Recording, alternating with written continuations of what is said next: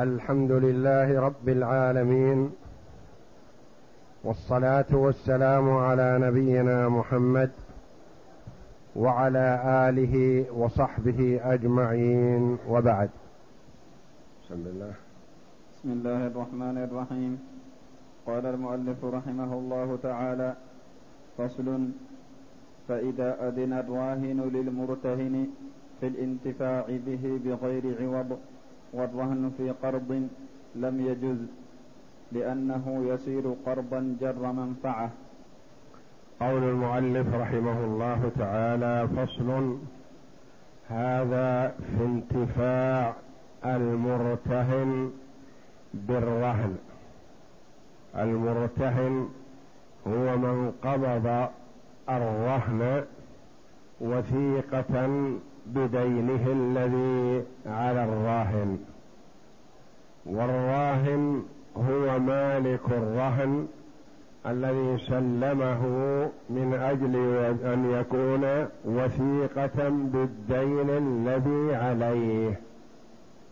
فعندنا راهن وهو المالك ومرتهن وهو القابض للرهن من أجل دينه. ورهن وهو العين المرهونه وتقدم لنا أنه لا يجوز للمرتهن أن ينتفع بالرهن لأنه ملك غيره فلا ينتفع منه بشيء إلا في موضوع الحلب اللبن مقابل العلف. أو ركوب الدابة مقابل العلف. إذا اتفقا على هذا جاز. أما أن يسلمه بستانه رهنا ويقول اجن الثمرة لك. أو يستلم على أن يأخذ الثمرة له فلا. لأن الرهن ملك للراهن. فليس من حق المرتهن أن يتصرف فيه أو ينتفع منه بشيء إلا ما أذن له فيه شرعا. وهنا إذا أذن الراهن للمرتهن بالانتفاع بالرهن فأحيانا يجوز هذا إذا تراضيا على هذا وأحيانا لا يجوز حتى لو تراضيا عليه لأنه إذا كان الحق بينهما وتراضيا عليه فلا بأس وإذا كان فيه حق لله حرمة منع فلا يجوز ولو تراضيا عليه. إيضاح هذا أكثر. هذه الحاجة من التمر أو البر مثلا قيمة العين مئة ريال. تراضيا البايع والمشتري على أن تكون بثمانين. فلا حرج. لأن الحق للبايع فإذا غض من الثمن فلا بأس لأن الحق لهما لا يعدوهما. أحيانا يكون فيه حق لله لو تراضي عليه فلا يجوز. إذا كان ربا تراضيا على الربا فهل يجوز؟ لا. هما محاربان لله ورسوله. حتى لو تراضيا عليه فلا يجوز. لأن فيه حق لله فلا يصح لهما أن ينتهكاه. قال مثلا ما عندي مانع أعطيك صاع من التمر هذا وتعطيني ثلاثة آصع من التمر الآخر. اتفق على هذا باعتراض منهما. هل يصح؟ لا لأن هذا ربا في حق لله والله جل وعلا حرم الربا ولعن رسول الله صلى الله عليه وسلم آكل الربا وموكله وكاتبه وشاهديه. والكاتب والشاهدان ما استفادا شيء.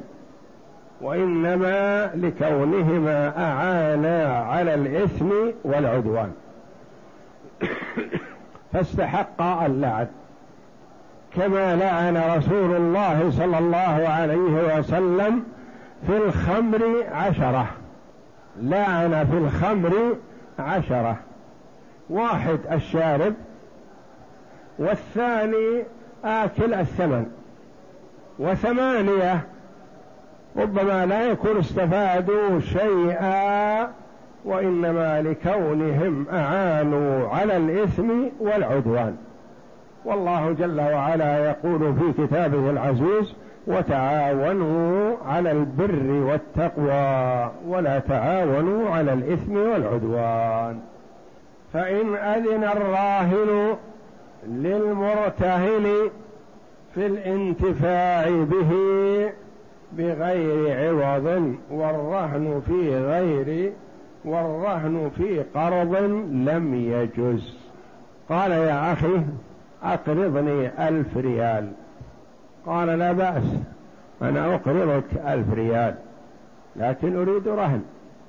قال نعم أعطيك سيارتي هذه تكون عندك حتى أرد عليك الألف. هذا لا بأس به. تكون السيارة رهن. والسيارة موقوفة في الجراج. قال أعطيك السيارة تركبها وتقضي عليها حوائجك حتى أرد عليك الألف الريال. فهل يصح؟ لا. لأن هذا يكون قرض جر نفعا وكل قرض جر نفعا فهو ربا. قال بعني هذه البقرة. قال بكم تشتريها؟ قال أشتريها بألف ريال. قال لا بأس. أبيع عليك بألف ريال لكن سلم قال ما عندي. ما عندي ما أدفع الآن. لكن أعطيك رهن سيارتي هذه تركبها حتى أسدد قيمة البقرة ألف ريال. هل يصح؟ هذا يصح لأن هذا ليس من باب القرض. الأولى لا يصح لأن فيه قرض. والقرض هذا إذا جر نفع حرم وهنا بيع وشراء باع عليه البقرة بألف وما عنده ألف يدفع ودفع السيارة. قال حتى أحضر لك الألف وقد أذنت لك بركوب السيارة. صح هذا. فإذا كان الرهن في قرض فلا يصح انتفاع المرتهن بالرهن. وإذا كان في غير قرض فلا بأس. وإن أذن الراهن للمرتهن في الانتفاع به بغير عوض يقال انتفع بالسيارة مجانا. والرهن في قرض لم يجوز لأنه قرض جر منفعة. لأنه يصير قرضا جر منفعة. وإن كان في غير قرض يعني في البيع أو شراء أو عوض صداق أو عوض خلع أو غير ذلك وإن كان في غير قرض جاز لعدم ذلك لعدم القرض الذي جر نفع نعم. وإن كان في غير قرض جاز لعدم ذلك. نعم. وإن أذن له في الانتفاع في الانتفاع بعوض مثل أن أجره إياه فإن حاباه في الأجرة فهو كالانتفاع بغير عوض. وإن لم يحابه فيها جاز في القرض وغيره لكونه ما انتفع بالقرض إنما انتفع بالإجارة. وإن أذن له في الانتفاع بعوض مثل أن أجره إياه. جاز. قال مثلا بعني هذه البقرة؟ قال نعم أبيعك إياها بألف. قال اشتريت بألف قال سلم قال ما عندي ما أسلم. وإنما أعطيك هذه السيارة رهنا بالمبلغ. قال السيارة إذا قرشناها احتاجت إلى مكان موضع ونفقة أو استئجار مكان لها. وإنما هي رهن وأجرني إياها. أجرني إياها. أجرة السيارة المعتادة مثل هذا النوع من السيارة يوميا خمسين ريال مثلا. قال هي رهن عندك وأجرتك إياها اليوم بخمسين ريال. هذه الخمسين اجمعها وتكون سداد للدين الذي علي إن لم أسددك من غيره. جاز. جاز هذا. سواء كان في قرض أو في غير قرض. يعني سواء كان المال الدين قرض أو غير قرض لأن هذا تأجير. فإن حاباه في الأجرة فهو كالانتفاع بغير عوض لا يصح في التأجير ويصح في غيره في القرض. قال أقرضني ألف ريال قال لا بأس لكن يا أخي أخشى ألا تسدد. قال أعطيك هذه السيارة رهنا بالألف.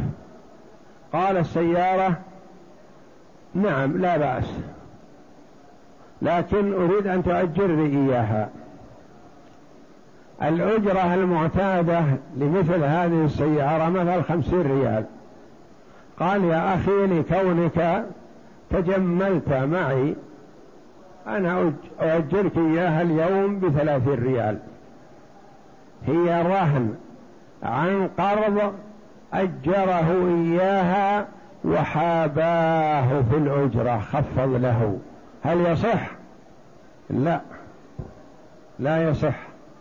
لأنه خفض له في الأجرة والرهن هذا مقابل قرض.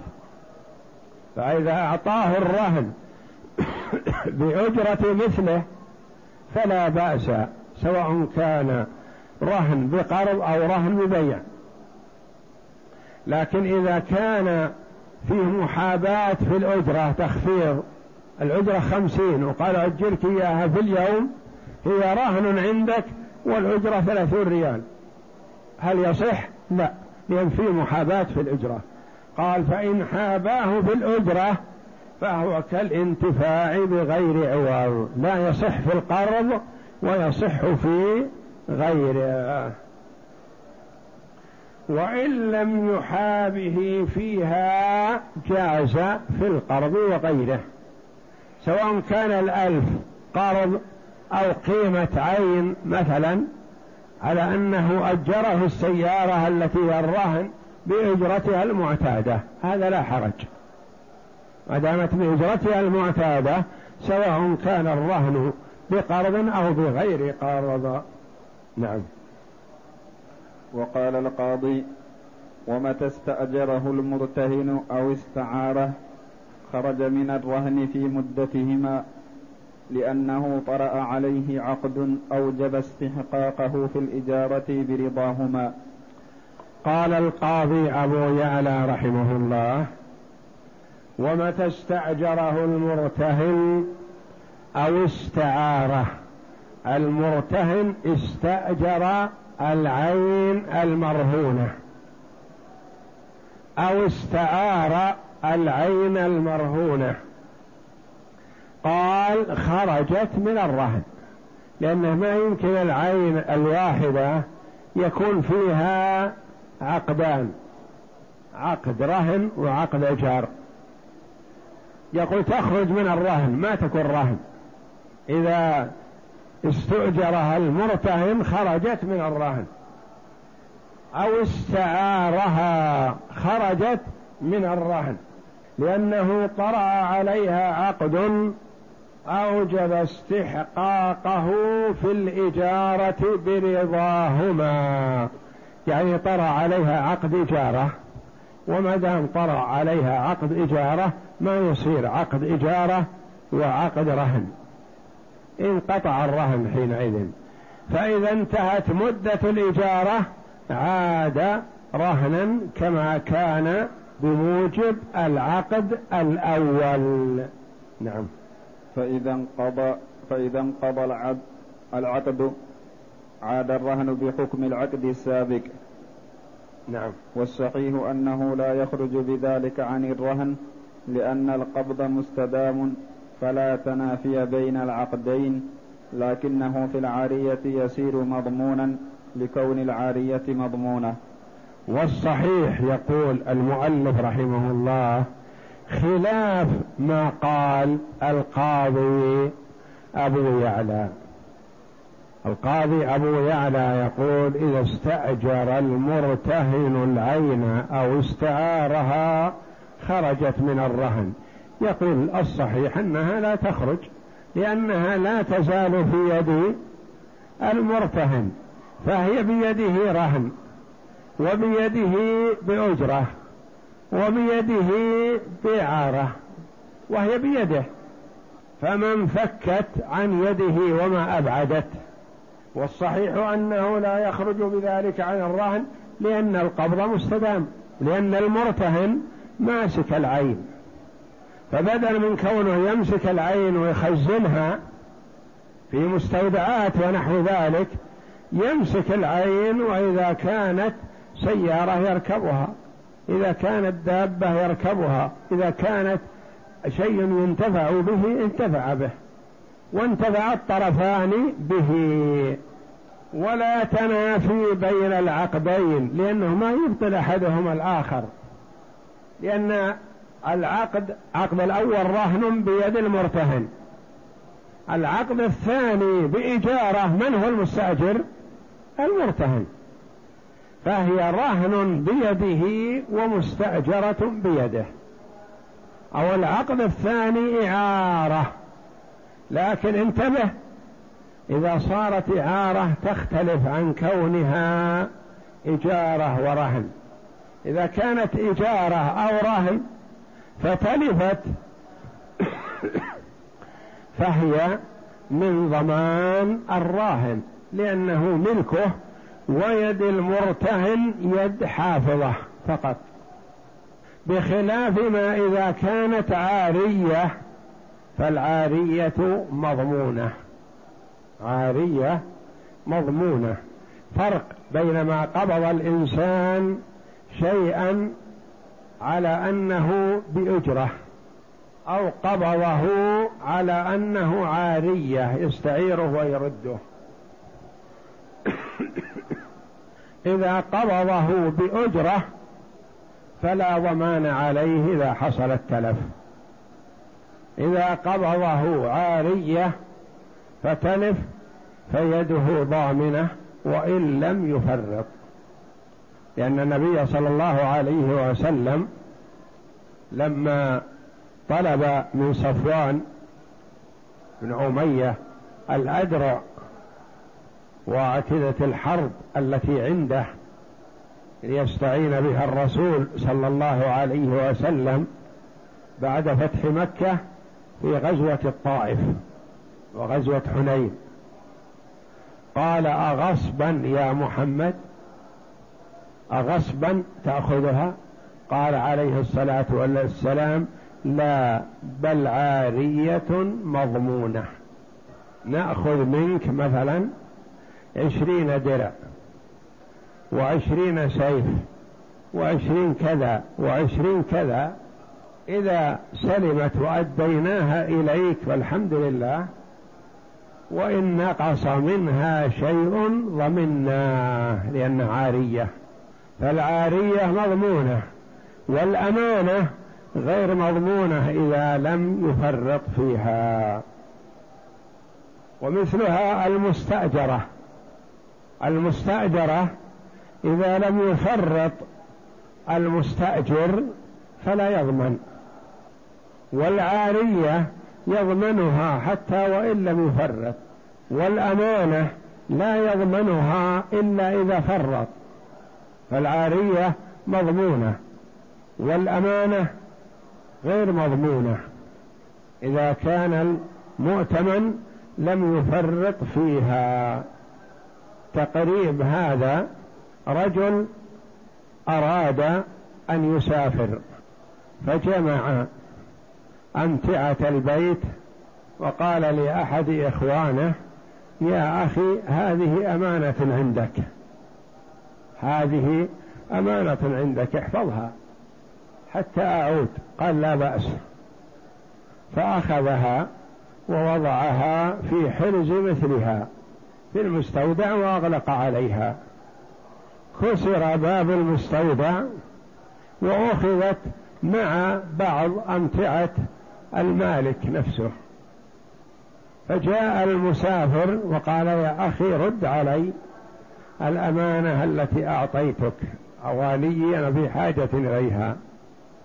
قال يا أخي أنا وضعتها في المستودع مع أمتعتي فتعدى عليها لص في أثناء الليل وكسر الباب وأخذها مع بعض أمتعتي. قال أضمنها لي. قال لا يا أخي أنت أتمنتني عليها وأنا حفظت الأمانة ولم أفرط فيها. فلا ضمان علي فتحاكم إليك. فما أنت قائل لعلك تقول لا ضمان على المؤتمن. إذا لم يفرط إن ادعى من ائتمنه أنه فرط فيثبت التفريط فيلزم بها. وإذا لم يثبت التفريط وتبين أنه لم يفرط فلا يضمن. الصورة الثانية الرجل عنده وليمة واحتاج إلى أواني وجاء إلى جاره وقال يا أخي أعرني كذا صحن وكذا قدر وكذا إبريق وكذا دلة. فأعاره عدد من الأواني. فلما انتهت الحفلة جمع ما عنده فإذا هو ناقص. فرد ما وجد إلى صاحب العارية المالك لها. فإذا هي ناقصة قال يا أخي ناقصة. أنا أعطيتك خمسة وأنت رددت علي ثلاثة. وأعطيتك من النوع الثاني سبعة ورددت علي خمسة. ناقصة. والله حنا يا أخي ما فرطنا فيها. هذه هي. فقال وإن لم تفرط يا أخي لأنك قبضتها لصالحك فأنت تضمنها. أنا أعطيتك سبعة رد علي سبعة. رديت أعطيتك خمسة ترد علي خمسة. فتحاكم إليك. هذا يقول ما فرطنا والآخر يقول وإن لم تفرط فأنت قبضتها عارية. فأنت ستقول للمستعير عليك ضمانها لأنك قبضتها لصالح نفسك. فعليك الضمان. فهذا الفرق بين العارية والأمانة. والأمانة مثلها العين المستأجرة. العين المستأجرة والأمانة والوديعة. كل هذه لا تضمن إذا لم يكن هناك تفريط وأما العارية فهي مضمونة. ولهذا قال المؤلف رحمه الله تعالى لكنه في العارية يصير مضمونا لكون العارية مضمونة. مثلا باع عليه بيعة بألف ريال فطلب منه الثمن فقال ما عندي ثمن. قال يا أخي أعطني عارية. قال أعطيك عارية أعطي رهن. قال أعطيك رهن هذه السجادة تساوي ألف ريال. ضعها عندك رهنا. قال يا أخي إذا كانت رهن عندي تحتاج إلى أن أغلق عليها لكن أريد أن تعطيني إياها عارية. هي رهن وهي عارية عندي. ففرشها الرجل في مجلسه. لأنها عارية ورهن ينتفع بها فتعدى عليها متعد في الليل وسرقها والباب مغلق لكن كسر الباب وأخذ السجادة ومشى. هي رهن والرهن غير مضمون لكن انتقلت من كونها رهن إلى أن صارت عارية فهي حينئذ مضمونة. هي رهن وعارية بكونها رهن لا تضمن. بكونها عارية مضمونة. فيقول إذا استعارها وهي رهن فلا بأس. لكن تكون حينئذ مضمونة لأن العارية مضمونة. لكن في العارية يصير مضمونا يعني يصير الرهن. مضمونا لكون العارية مضمونة. فرق بين ما يقبضه الإنسان لغيره قد يكون قبضه من باب التأجير استأجره أو قبضه أمانة عنده أو وديعة أو قبضه عارية عنده. ففي كلها لا يضمن إذا لم يفرط إلا في العارية فيضمن لأنه قبضها لصالح نفسه. نعم. فصل. وإن انتفع به بغير إذن الراهن فعليه أجرة ذلك في ذمته. وإن انتفع به بغير إذن الراهن فعليه إجرة ذلك في ذمته. قال يا أخي ماذا تعطيني رهن في المبلغ اللي عندك؟ قال أعطيك هذه السيارة. أوقفها في الحوش حتى أسدد لك القيمة. فإن لم أسدد لك القيمة بعنا السيارة وسددناك من قيمتها. السيارة مرهونة وحفظها المرتهن في داره في حوشه مثلا. فصار بين حين وآخر يركبها يشغلها ويخرج بها.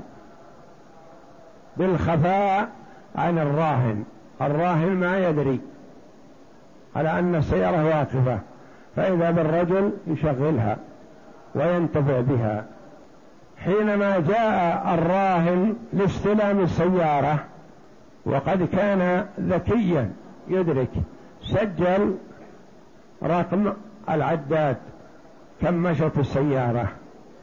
فلما جاء يستلم السيارة بعد شهر وإذا هي قد مشت في هذه الفترة خمسة آلاف كيلو متر راح عليها المكة وراح عليها للمدينة وراح عليها لكذا وكأن السيارة واقفة بالحوش قال يا أخي أن شغلت السيارة قال لا أبد ما شغلت.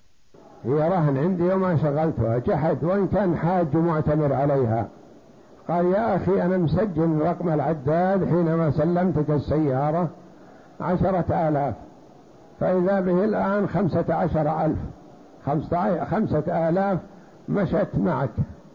ما مشت مشت. قال لا يا أخي وأنا عندي شهود بعد. عندي شهود أنهم شافوا سيارتي معك في مكة. وشافوها معك في المدينة شافوها معك في الطائف. ما هذا شيء ما هو خفي لأنك تمشي بالسيارة والناس يعرفون سيارتي. فأثبت عليه. فما الذي يلزم حينئذ؟ نقول حينئذ اعترف. لما تبين أن الأمر مضبوط اعترف. نقول إذا هي عندك بالأجرة. كم أجرة السيارة في اليوم؟ مثل هذه السيارة. قالوا أجرتها في اليوم مئة ريال مثلا. وكم جلست عنده؟ صارت عنده شهر ثلاثين يوم. إذا إجرتها عندك ثلاثة آلاف ريال في هذه الفترة. سددها. يلزمه. يلزمه. وهناك شيء آخر بعد. ما يكفي هذا؟ فعليه أجرة ذلك في ذمته. فإن كان الدين من جنسها تقاصت هي وقدرها من الدين وتساقطا. الدين أصل عشرة آلاف والأجرة قدرناها بثلاثة آلاف. كم يكون بقي من الدين؟ ثلاثة سبعة آلاف. نقول استافيت أنت من الدين الذي لك عليه ثلاثة آلاف ريال نقصها من العشرة. نعم. فإن كان الدين من جنسها تقاست هي وقدرها من الدين وتساقطا وإن تلف الرهن ضمنه لأنه وإن تلف الرهن ضمنا وين هذه الأجرة ثلاثة آلاف. لاحظ. وجدها مصدومة. كم تقدر قيمة الصدمة هذه؟ قال ما دام الأمر تبين أنا ما أخطيت ولا حصل مني أي خطأ وإنما تعدى علي متعد وصدم السيارة. نقول هي مضمونة عليك. نعرضها على أهل الصنف. كم قيمة السيارة قبل الصدمة؟ قالوا قيمتها عشرة آلاف. وكم تساوي بعد الصدمة؟ قالوا تساوي ستة آلاف. نقول بعد نطالبك مع الثلاثة بأربعة.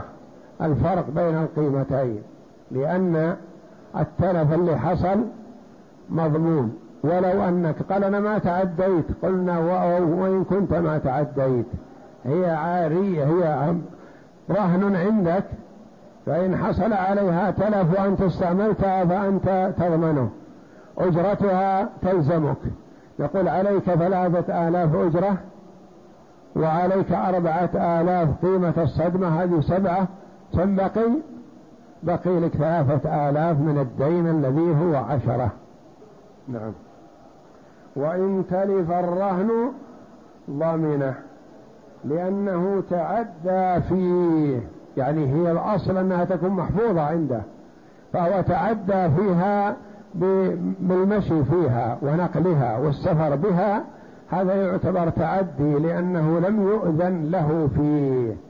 فإذا تعدى المرتهن في الرهن ضمن ما حصل عليه من تلف وإن لم يفرط لأنه تعدى فيه فضمنه كالوديعة.